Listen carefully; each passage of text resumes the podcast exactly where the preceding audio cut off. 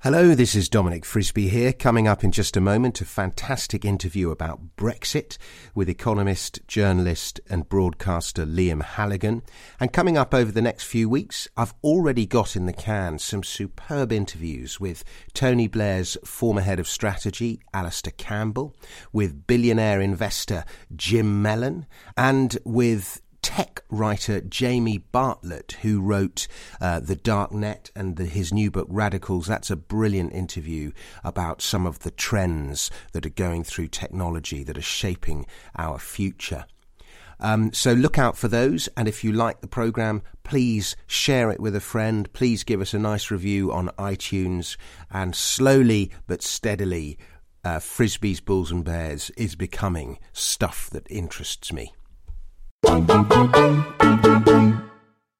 Hello and welcome to Stuff That Interests Me with me, Dominic Frisby. And my guest today is an economist, he's a journalist, he's a broadcaster.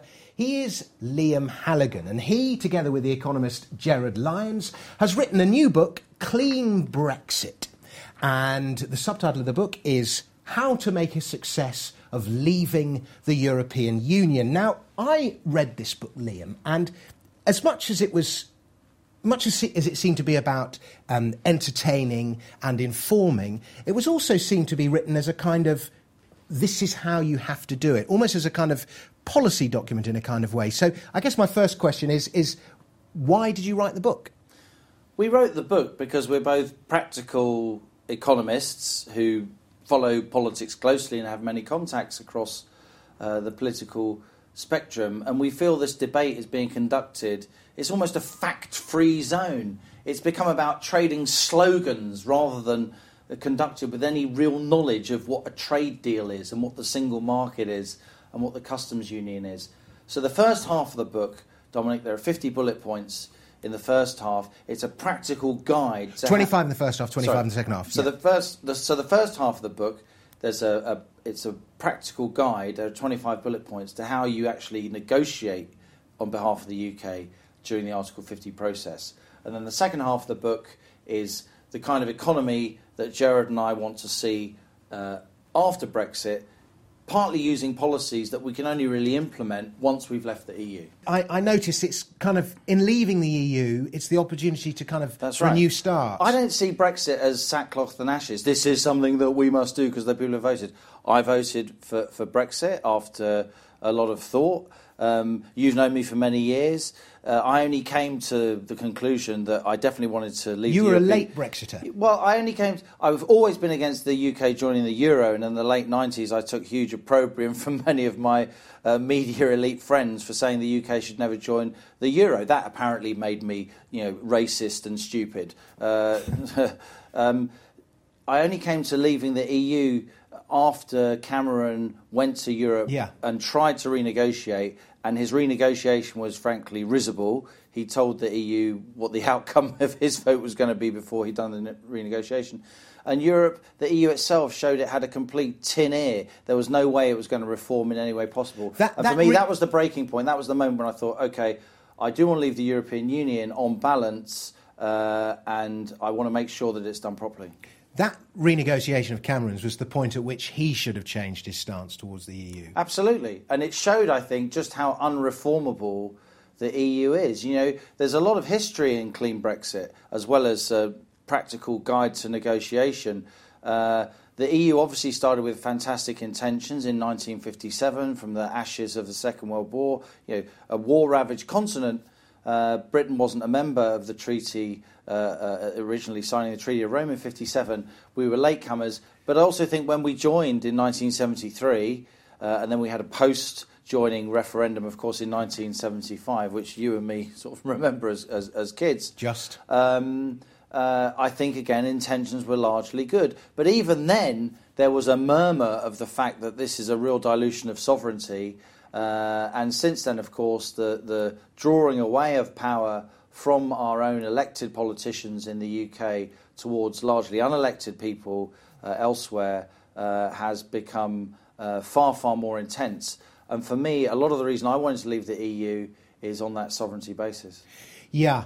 Um, you kept saying the word intentions there. Yeah. And, you know, I, I, I voted Leave, but I expect most most people who voted Remain, and probably most people who work for the EU or su- who support the EU, believe their intentions are good. Yeah. That doesn't necessarily mean they're right. That's I think right. was it was it Milton Friedman? Somebody said the road to hell is paved with good intention. It was Shakespeare, actually.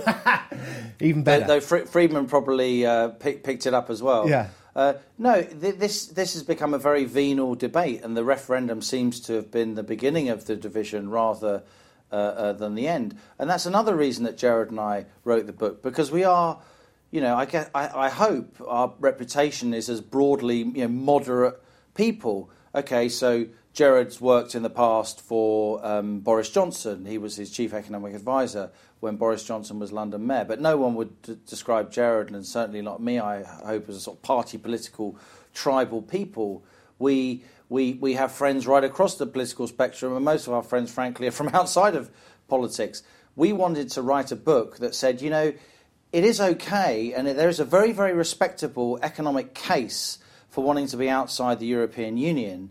Uh, and actually, the more you look at it, the more, the more you look at the single market and the customs union, I'm sure we can come on to this, the more you realise that actually there's a lot about them that's really bad for the UK economy. We seem to have got ourselves into a situation where the political narrative is where people call leaving the single market and the customs union hard Brexit, as if you're some kind of nutter uh, and you're ideological and you're willing to sacrifice economic pain as long as you get your own way.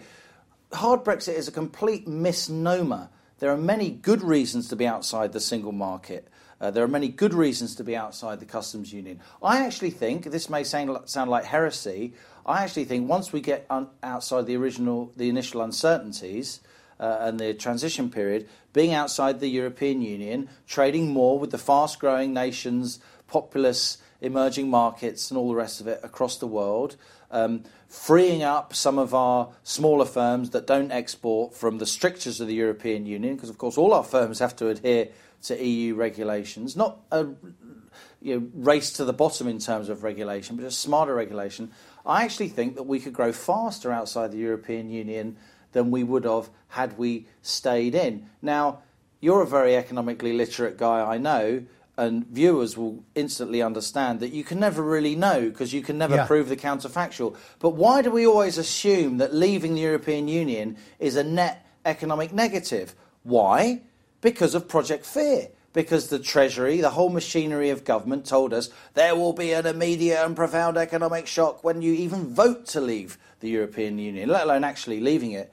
We need to open our minds to the fact that most of the successful economies in the world are outside the European Union. We need to open our minds to the fact that the US and the EU, China and the EU have very, very successful trading relationships. And I don't see the EU telling the US or China that they owe them 10 billion quid a year. I don't see the US or EU being told uh, the, US and China being told by the EU that the EU must dictate its immigration policy or de- decide a huge swathe of its laws.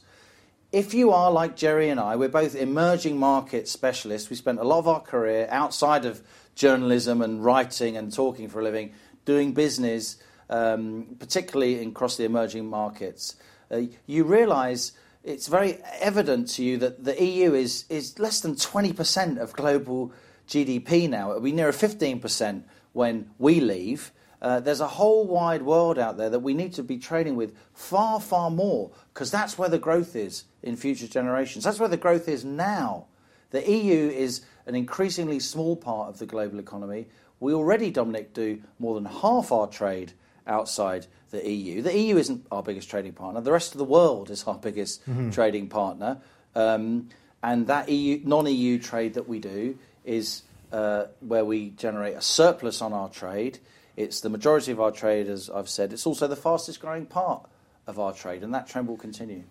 Um, the question that springs to mind there, and the argument that, will, that, that, that people will make, mistakenly in my view, is that somehow, as a result of leaving the EU, even though we may well trade more with the rest of the world, there's this idea that we will trade less with Europe. I, I think that's mistaken. I think it's mistaken too. There's no need for us to trade any less. There's no need for us to trade any less uh, with, with, with Europe. Um, look, most trade in the world happens outside of free trade agreements. Yeah, the EU and the US don't have a trade deal. we deal. don't have a trade agreement with the US. We do don't have a trade deal with the US. And is, that is our single, outside of the EU, that's, the US is our single biggest trading partner, is that right? The, the US is our, the single biggest country, the biggest single country with which we trade. Mm. Uh, we don't have a trade deal with the US, we don't have a trade deal with China. China and the EU don't have a trade deal. The EU and America don't have a trade deal. America and China don't have a trade deal. I don't understand. Most trade in the world goes on, Dominic, outside of free trade agreements if, under WTO rules. If yeah. I want to buy something from you, or you want to buy something from me, I don't. I still don't understand why I need the approval of a body you in Brussels. Don't, you don't. This is complete nonsense. That doesn't mean that it hasn't propagated the body politic of the United Kingdom. It is absolute nonsense that we need a free trade deal with the EU to trade with the EU. Though, you know, if you listen to Nick Clegg and co, the, the world is going to end if we don't get a free trade deal, which means we have to give them 60 billion quid to well, propagate their, their, their, their, their, their, their administration. Of course, a free trade deal is better than using WTO rules. WTO rules, you have um, mutually recognised pretty low tariffs the average tariff is something between 2 and 3% uh, under WTO rules. Some goods it's higher, some goods it's lower. Um, uh, if you cut a free trade agreement with a country, then you can have lower tariffs. Otherwise, you have to charge the whole of the world uh, WTO tariffs on those particular goods and services. But that doesn't mean that if you don't have a free trade deal, you won't trade with them. Of course, you will trade with them. Of course, you will trade with them. And we now have to prepare the main sort of negotiating principle that we talk about in Clean Brexit, as well as saying, stay at the very beginning, you're going to be outside the single market, stay at the very beginning, you're going to be outside the customs union. The most important, and we've said that, Theresa May has said that repeatedly in the Lancaster House speech, the Article 50 letter, all the rest of it. The most important thing you then have to do is prepare to trade under WTO rules. Because if you don't prepare to trade under WTO rules uh, and you think you can't, and your media and political elite think it's a disaster, and you, you haven't done the administrative arrangements you need to prepare for it, then the EU at the last minute will be able to foist a free trade agreement upon you that you'll have to accept that will last forever. It's better, in my view, to trade under WTO's, WTO rules for a while and then once you've got that as a platform and March 2019's over and we've done Brexit and everyone's calmed down, then in an orderly adult fashion, you can cut a free trade agreement. Is there somewhere like a, a pithily written summary of what WTO rules and tariffs actually it's are? Chapter chapter six of my book.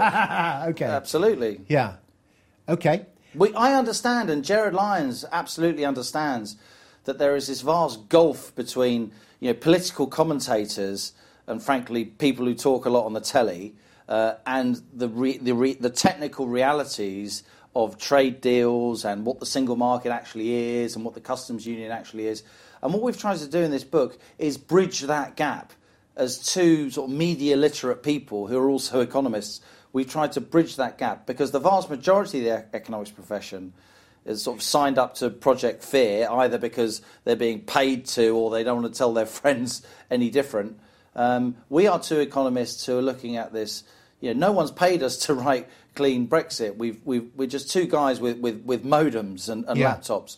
We've written it because we think there's a huge gap in the policy debate, and the public needs to be able to read people uh, who can write very, very clearly and succinctly about these complex issues so they can judge for themselves how these negotiations are going and what the UK should do. So, as a result of reading your book, I'm going to be able to win every Brexit argument at a dinner table henceforward. Unless I'm there. um, the biggest, well, one of the biggest hurdles is this, this demon within, this kind of refusal to accept the vote. Yeah uh, from Tony Blair downwards.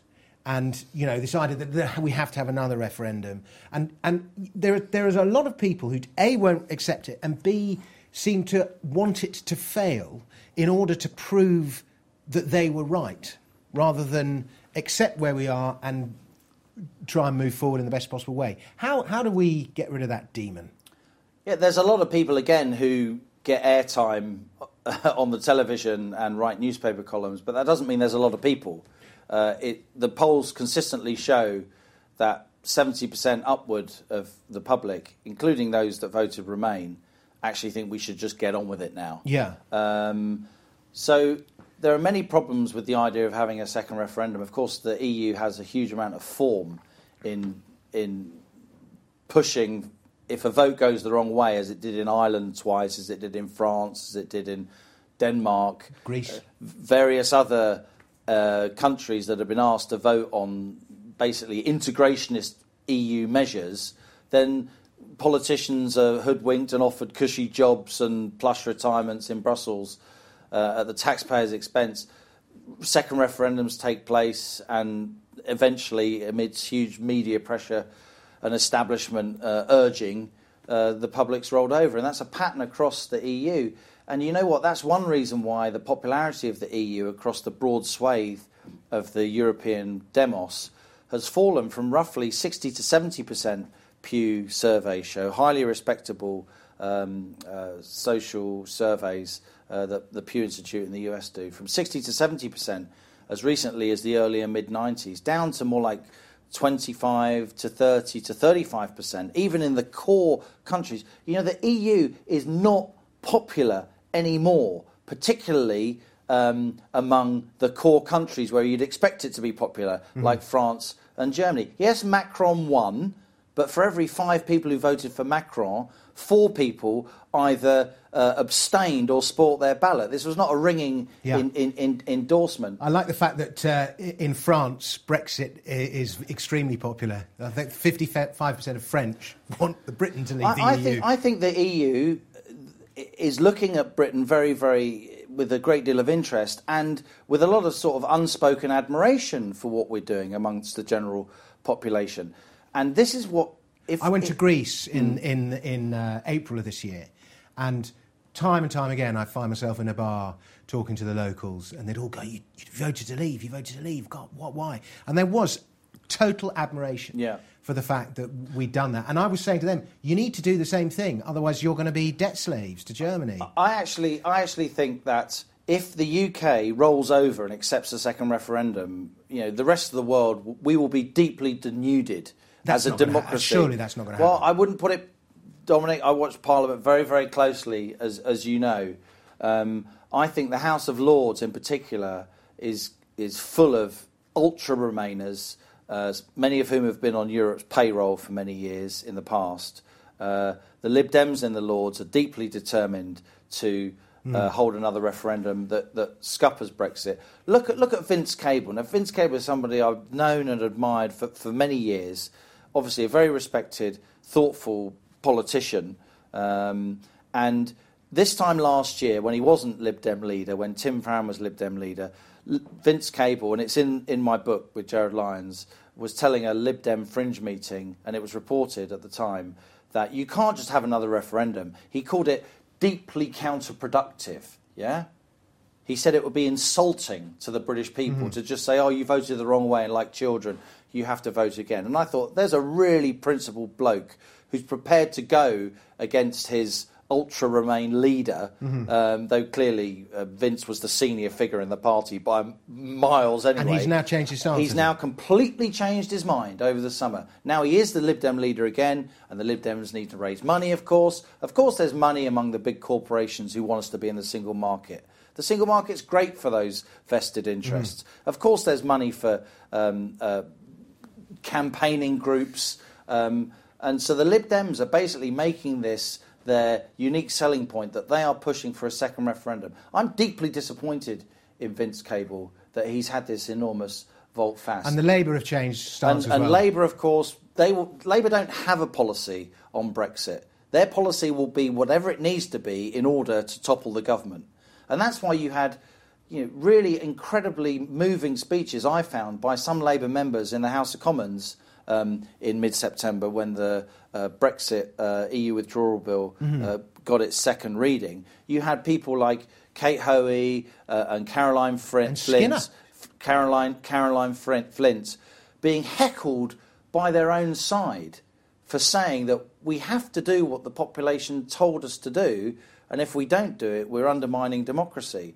And there's, you know, Kate Hoey was obviously a big Leave campaigner. Caroline Flint, who voted, who, who campaigned relentlessly for Remain. I mean, I think she really deserves a huge uh, uh, accolade and admiration for, for standing up for mm. her own constituents who voted Leave and the country in general. But be in no doubt, if Labour and the Lib Dems think that they can get electoral advantage and par- party political advantage and topple the British government and sacrifice you know, the, the decision that was made uh, in a referendum that Parliament had earlier sanctioned by a vote of six to one and has since sanctioned by voting through Article 50 in such huge numbers, then they will. And, and personally, that's why I'm not a politician. I find that kind of behaviour completely egregious. Would you have expected that, that second reading to go through by a bigger majority than it did? I think it was 36 votes. It, it, was 36. I don't really see how you can get much, a much bigger majority than that um, when Labour's on a three line whip. It was interesting that a lot of, um, there were no Tory um,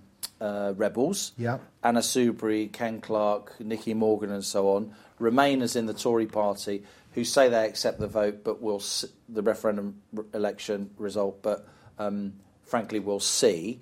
Um, and then there was base, more, there were no Tory rebels, and there was quite a you know eight or nine Labour rebels, and then another Labour members who abstained. So 36 is probably the biggest majority this government under its confidence supply agreement is probably ever going to see in anything to do with Brexit uh, as the legislation goes through. And I don't rule out defeats for the government. I don't rule out a second referendum. And just imagine if we had a second referendum, Britain would look, not only the kind of uh, opprobrium of huge swathes of the population, including Remain voters, that this political elite doesn't just get on with it.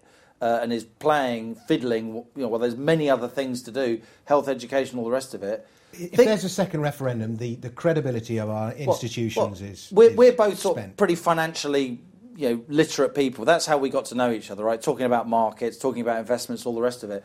Imagine what it's going to do. So, like the UK's reputation as a place for stable government and political, not certainty, but political predictability, imagine what it's going to do to Britain's credit rating when we've got mm. 90% of GDP as our sovereign debt and a third of our gilts are held by the Bank of England.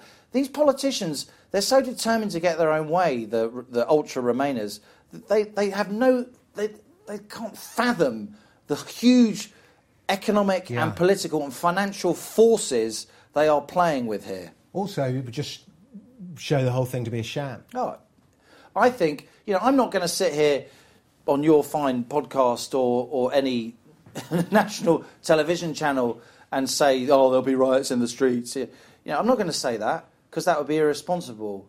Uh, and no one can justified. Uh, no, no one. Well, I'm not going to say that, Dominic. And no, because because no one can really know how that could play out. Yeah. But what I will say, without apology and with some degree of certainty, or what I would assert, Dominic, is that for a huge swathe of the British population, they will give up on democracy.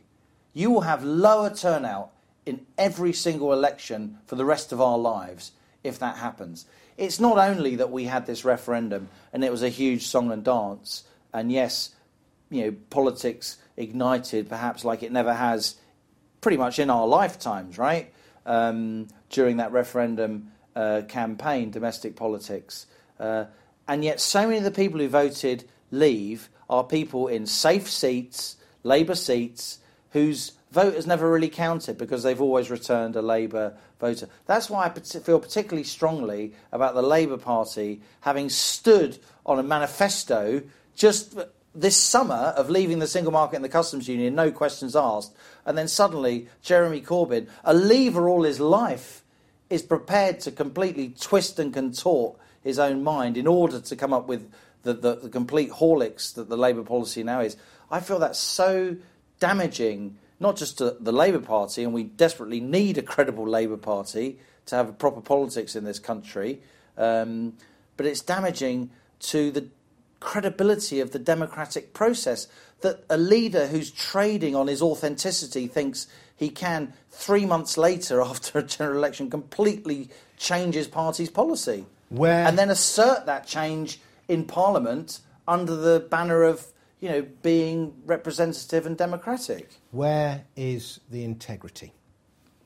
Liam, we've run out of time. Um, I want to give your book an, a nice big plug, and I I've got one last question mm. to ask you. I wanted to get onto a whole of you know what happens after Brexit. What are the changes we should make? We'll have to come on an, another time and All do right. that. But here's the book. It's called Clean Brexit, and the authors are Liam Halligan and Gerard Lyons. And the subtitle to the book is How to Make a Success of Leaving the European Union. Liam, my final question for you is Theresa May the person for the job to lead us through this? Um, she's in a situation where um, mischievous elements in the Tory party know that if they remove her, it's just going to be a nightmare. She's safer with a majority of 13 than she would be with a majority of 50, let's say. It's her fragileness that makes her secure. The Tory backbenchers won't dare to remove her. What I'd say she isn't um, immune to is a vote of no confidence. If, if, if, if Labour and the Lib Dems between them in the Commons, and particularly in the Lords, look out for the Lords, Dominic, it's, it's going to be where all the action is this autumn.